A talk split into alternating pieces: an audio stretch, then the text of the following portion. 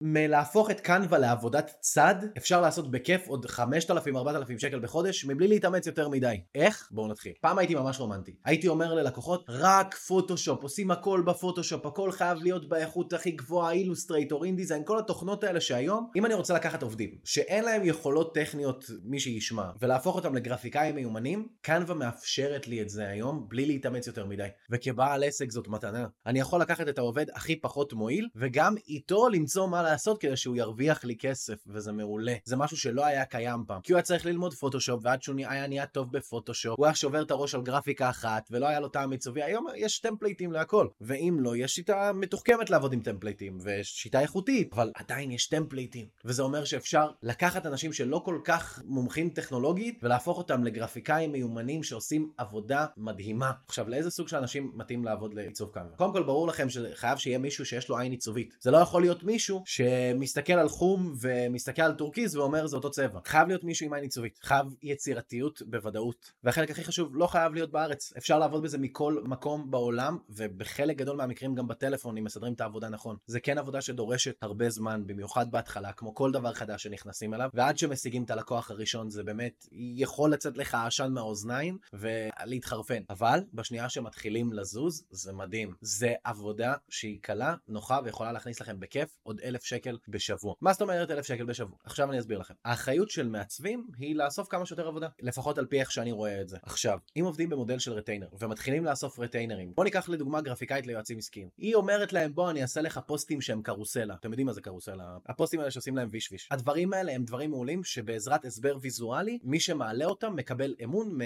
מהלקוחות הפוטנציאליים שלו. זה משהו שעוזר ללקוח וללידים להתחמם, וזה מביא להם ערך מטורף, במיוחד אם עושים אותם כמו שצריך. עכשיו, יש הרבה מאוד יועצים עסקיים שמעלים את הפוסטים קרוסלה האלה. בוא נגיד שאני עכשיו גרפיקאי בתחילת דרכו שרוצה להשיג עבודה, התנסיתי קצת עם קנבה, למדתי את המערכת, עשיתי כמה עיצובים בחינם, עשיתי כמה עיצובים ללקוחות פוטנציאליים. בוא נגיד שאני עכשיו הולך לאיזשהו יועץ עסקי, אומר לו, תשמע, אני רואה שאתה לא מעלה קרוסלות, אני רוצה להציע לך לעשות לך קרוסלות. עכשיו, אותו יועץ עסקי מסתכל טוב, כי יועצים עסקיים מקבלים על, מכל לקוח שלהם הרבה מאוד כסף. מה אני יכול לעשות? אני יכול ממש לקחת יועצים עסקיים, בוא נגיד קבוצת יועצים עסקיים שאני מכיר, כמו מועדון היזמים, ואז אני הולך לאחד אחד מהיועצים שלהם ומציע להם ושולח להם הודעה, היי hey, שחר, מה קורה? ראיתי שאתה לא מעלה קרוסלות, אני חושב שאתה יכול לעשות הענה, אני גרפיקאי בתחילת דרכו, מה דעתך שאני אצב לך כל חודש קבוע 10 קרוסלות, או אפילו, יודעים מה? 30 קרוסלות. העיקר שתהיה לי עבודה ואת האלף שקל האלה בשבוע. כל שבוע אני פונה ל-10 יועצים עסקיים חדשים, אחד מהם סוגר איתי, וככה אני מגיע בקלות, בלי להתאמץ יותר מדי ובלי לתת יותר מדי שעות עבודה מהזמן הפנוי שלי, ומקבל את העוד 4,000 שקל בחודש שלי, נטו מזמן פנוי, לא חייב להפוך את זה לעיסוק עיקרי, בעוד שעה, שעתיים בערב. עכשיו, ה-30 קרוסלות האלה? זה טמפלייטים, אלה דברים שמעצבים בוא נגיד שלוש תבניות שונות ויפות, הוא שולח לכם את התמונות תדמית שלו, יש מלא תוכן מטורף ביוטיוב על איך להשתמש בקנבה, מצאתי לכם איזשהו פלייליסט ממש ממש טוב, אתם יכולים להיכנס לקישור פה למטה, לראות, ללמוד קצת את הבסיס, ואם אתם רוצים להתייעץ על כל דבר באיך להתחיל את הדרך, איך לגייס את הלקוח הראשון, אתם יכולים לשלוח לי הודעה באינסטגרם. אני אדם ברש, אין לי שום דבר למכור לכם, ואם אתם רוצים למצוא עוד דרכים להרוויח, להכניס כסף ולהעלות את הרמת חיים שלכם, תעקבו אחריי עכשיו, התכנים פה הם בדיוק על זה, ואנחנו מעלים לכם כל יום פרק שמלמד אתכם איך לעלות